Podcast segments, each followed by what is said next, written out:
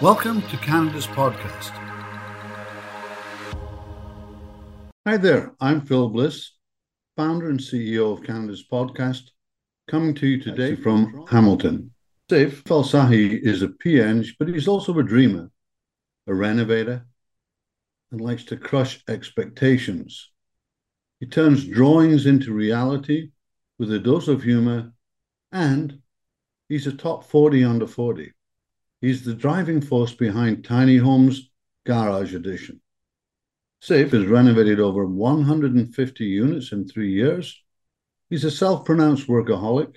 When not at the office, he's on the hunt for abandoned real estate that can be turned into luxurious rentals in great neighborhoods. Armed with boundless creativity and unwavering passion, Saif breathes new life into abandoned properties, transforming them into awe inspiring homes. Saif, welcome to Canada's podcast. Kind of funny that we're just about neighbors in, in Stoney Creek and Hamilton.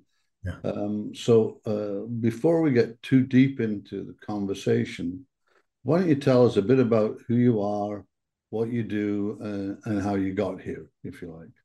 Sure. So, um, again, my name is Saif. Uh, I own a, a, construction company based in Hamilton over here. I originally I had studied engineering uh, at McMaster, and then after that I got uh, fly in fly out jobs in Quebec and northern BC. Gained a ton of experience, you know, working over there on those type of jobs, uh, especially if they were seven days a week type of jobs. And then uh, decided i want to move here closer to friends and family. So i got settled down in burlington started working as a consultant in toronto on union station also doing engineering work. And uh, from there i had uh, started dabbling about in real estate i bought my first property it needed a little bit of work. So i worked closely with the guys uh, rented it. It was a good uh, it was a good investment. The market was on a, up and up. And then i bought a second one needed a little bit more work. And then i was really hands on with the guys at that point uh, long story short, I kept I kept sort of buying and fixing up properties, and then eventually there was so much construction that was going on. Uh, we were offering our construction services because I had quite a few guys working under me, and uh, that's when I had started Newfore. Why did you go that route? I mean, you know, you're P.Engs, you're working with. I imagine you're fly in, fly outs, and, uh, and consulting in in the city you know, you, you've got good credentials, people need civil engineers on big projects. Why move into the smaller projects? You know, it's a very different kind of life life than than working in, in, in the large the large construction projects. Yeah, the large construction projects sound more grand and they sound amazing, but everybody is at their absolute single and best use. You know, you only really work on your drop in the bucket. So you don't ever really end up gathering that much life experience, in my opinion, because you're so narrowed and so focused on one specific aspect. You could be a civil engineer, but you're only responsible for one component, which is design, let alone if the project's even larger, design of one part of the project. And then if the project's even that big, it could be one component of one building of one part of a project. You could so if you're working on a high-rise building, you could be the designer of just the slabs. You have nothing to do with the column, the lateral support system. So it's like it's it's almost too niche working in in big projects like that. It doesn't give you a lot of the life experiences, in my opinion, because the more hats you wear, the more you get to understand the loose ends and the communication between different departments. And oftentimes, those are the biggest inefficiencies. So if you're working on a smaller project, in my opinion, and you're wearing multiple hats, you'll end up transferring a lot more life experience. Let's just talk about Newfore a little bit because you know you're in the trendy kind of garage slash tiny homes business. Um, you've been there for I don't know how many years now. How's it you know how's it evolved? How's it changed? What's what's different about it than when you started? So the garage conversions, garden suites, laneway suites, uh, laneway housing, whatever you want to call them, mm-hmm. is uh, fairly new. The bylaws were just passed, uh, I think, three, four years ago, mm-hmm. Uh, to allow you to build these type of properties without having to do any rezoning and uh, it only really started taking popularity, and people are building them as of two years ago. So you know, if people started building them two years ago, the initial people that then the pioneers, let's call them, only finished about a year ago. So they're fairly new. Uh, I don't think there's been much uh, evolving yet because things are just starting to roll out for those projects. Mm-hmm. Okay. So, so how many have you built to date then? Uh, we've done four, and we have two under design. About yourself, I mean, what do you like most about being an entrepreneur? You gave us the the professional side of it in terms of the engineering side of it, but what about Saif and and and your your sort of personal motivations, things like that? What what what do you like most about it? You know, I like uh, I, I, like growth a lot, and uh, I'm sure everybody does. But you know, with growth comes a little bit of discomfort, and to me, I really, really do enjoy having a good understanding of other facets of the business. So, mm-hmm.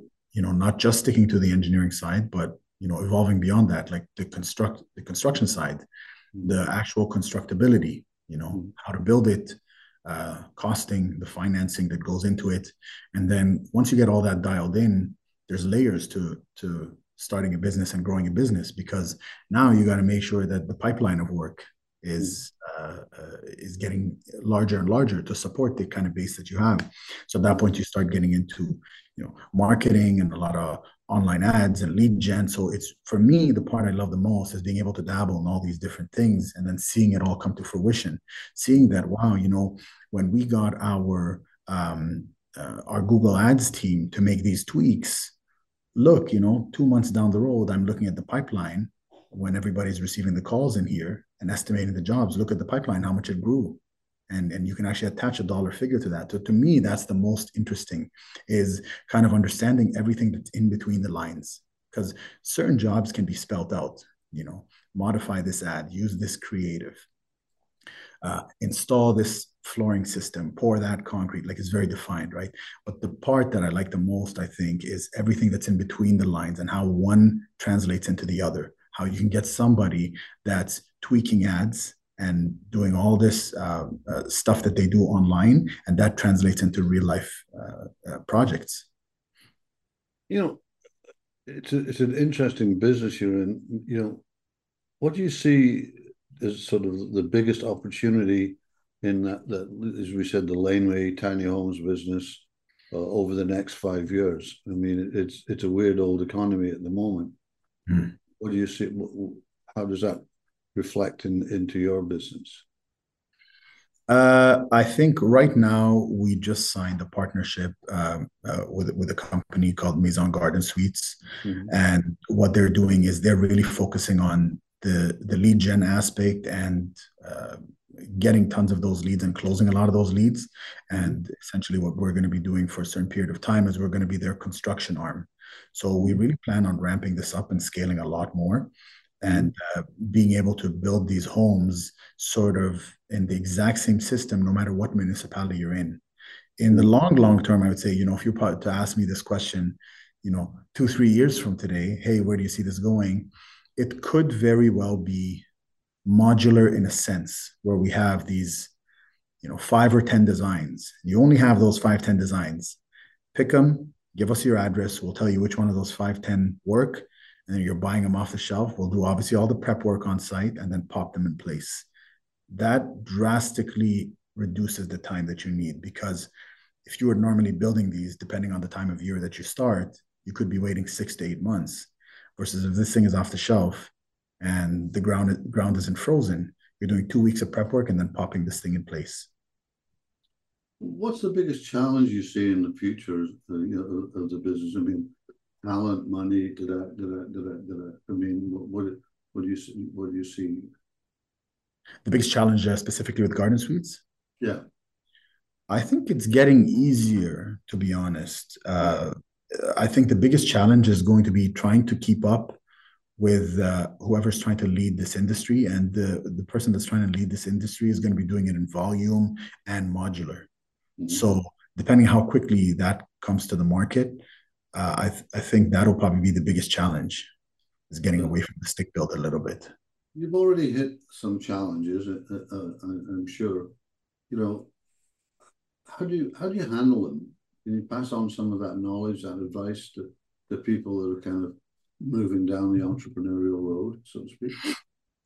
Yeah, so uh, the entrepreneurial road is is filled with challenges. Like uh, you know, every day you're going to be hitting what seems in the moment probably like a brick wall, and they're not always the biggest challenges. Sometimes they could be the smallest things that you even maybe don't even have the patience to to push through.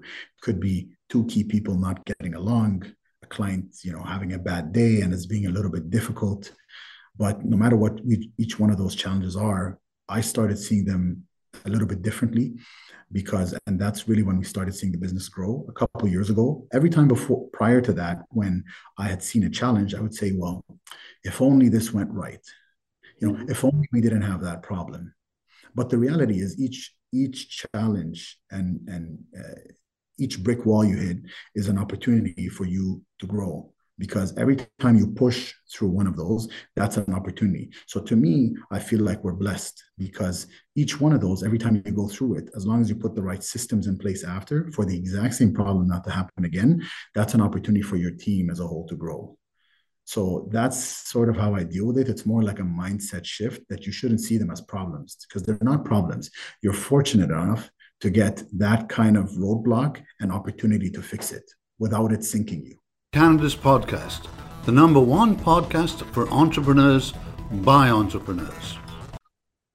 If you could go back in time when you were at Mac, what advice would you give your 20 year old self, 21 year old self, whatever? You know what? I would say that uh, I, I, I would have liked to. I mean, I started off pretty early, but if I were to say a really good piece of advice is zero in on something that you really, really love and it's sort of somewhat tangible. I see a lot, and what do I mean?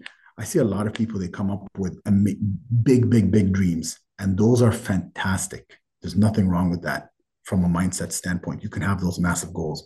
But the problem is if it's 20 steps away, it makes it for the majority of the time inactionable. So I used to have someone that I used to work with, and what they said is, you know what?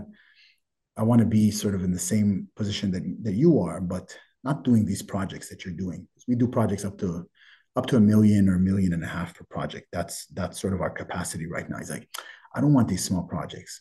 I want to build high-rise buildings. And that's fantastic. It's very ambitious. But the point is, it's a very, very far step away. So I would say if you zero in on a specific niche that you know you can get into, and be somewhat flexible with the details on how you can get there, you're going to be in a much better position. Because if you're flexible and you say, you know what, I'm interested in structures, mm-hmm. it could be two story, three story, it could be just a house that you're putting another level on top of. Believe, because believe me, there's enough challenges going from zero to that as well. It'll put you in a much better position because now you can write down what the steps are to get there. It makes it very actionable. So you know, this sort of you, you're sort of talking like a mentor and moving to mentorship.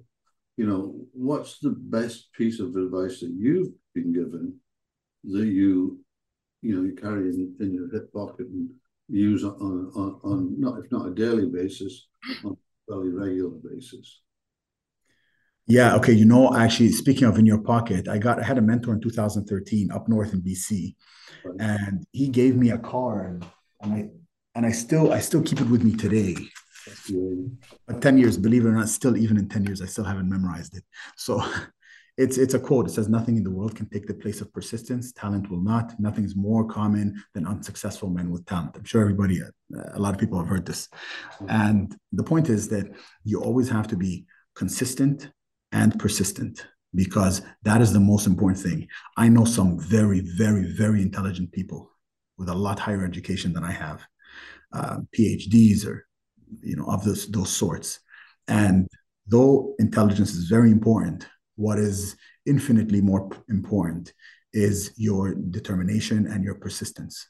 So if I were to pick only one thing, it would be that. Let's, let's have some fun questions. So that's some great stuff, by the way. That, that was really good input. Like I like that one a lot. Yeah. If you weren't doing what you're doing now, what would you be doing instead? That's a really good question. You know, I only do two things. I build and I work out at the gym. That's all I do. uh, so if I weren't to be building, you know what? I would be having a really hard time. I, w- I was just on I was just on the phone uh, a couple days a couple weeks ago, sorry, rather, with my mother, and I told her, you know what, mom, I need a hobby because I have nothing that I do in my free time other than work some more. So I really don't know the answer to that question. You do. I, you need to, you know, you need to switch off the work at some stage. Uh, yeah. The day I find out how to do it, I'll let you know. So you, you probably, I mean, my other one is is what book are you currently reading, listening to, you know? Maybe. Yeah, I re- I do read a lot. The one I'm reading right now is the autobiography of William Zeckendorf. He is arguably one of the most successful people in all of real estate, and he's an incredible, incredible story. With his peak in about the 1950s or yeah, probably in the late 1950s was his absolute peak. He was such a massive developer, and he would go into um, cities uh, at the core that were, you know, cities that are not quite thriving. He originally started off in New York, and uh, that's where he did all his initial real estate transactions, and then he started going to different states and then internationally. So he would go into cities like, you know, Denver, downtown Denver, where there was nothing there, and revitalize it and pour so much money into it that it would actually bring an absolute ridiculous amount of business to it. He was the one at one point in the 1950s that had Montreal and Montreal's growth and trajectory ahead of Toronto. That was actually that's true in the 1950s was because of William Zeckendorf. He built these massive plazas and uh, uh, did these massive developments uh, and so he's re- it's a really inspirational person that uh, that I've sort of read. That's that's that's good. That's good. Yeah. Simple one. Are you a morning or a night person? Oh, morning. I wake up 4 a.m. every day. You're you're like many of us. It's funny. It's it's about 85 to 15 percent morning in, in the yeah. It feels good. Like when I when I when I come into the office, usually I'll come in around eight yeah, yeah. Uh, when I come into the office at eight, I've already I've already worked out and gone to the gym for an hour and a half. Mm-hmm. I've had breakfast mm-hmm. and I've done a little bit of reading as well. It just feels good. If you had to pick a word to describe yourself, what would it be, and why would you choose that one? Persistent. Persistent. Yeah, I've I've had a lot of challenges in the last uh, six years, maybe. Mm-hmm. And uh, I'm really proud to say that some things that have been challenges and were expected to continue to be challenges mm-hmm. uh, for years, I still stuck through with it. And uh, luckily, we came out on top. So, what's still keeping you up at night? Uh, I sleep completely fine. That's good. That's good. That's good. I think usually it's uh, you, you, know when you when you're really ambitious, you end up being uh, your own enemy type of thing. So sometimes you set the bar and then you know you hit it, and then you go to bed at night. You're like, you know, I, I could be doing more. Mm-hmm. So, so you become your own worst enemy because you're always pushing yourself to do more. So if anything, if if we do want to call them stresses, the stresses that are caused in life are usually self-inflicted because you continue to change the targets and you never hit them. Because when you hit them for people that are meant to be entrepreneurial people that are very high performance the thrill goes away. So you know have, having been an entrepreneur for for you know for a few years now what advice would you give i mean an entrepreneur that's sort of listening viewing this and is thinking uh, about starting a business now? I would say when you start off, if you're starting it from zero, like completely from scratch, it's just an idea you're starting to get incorporated.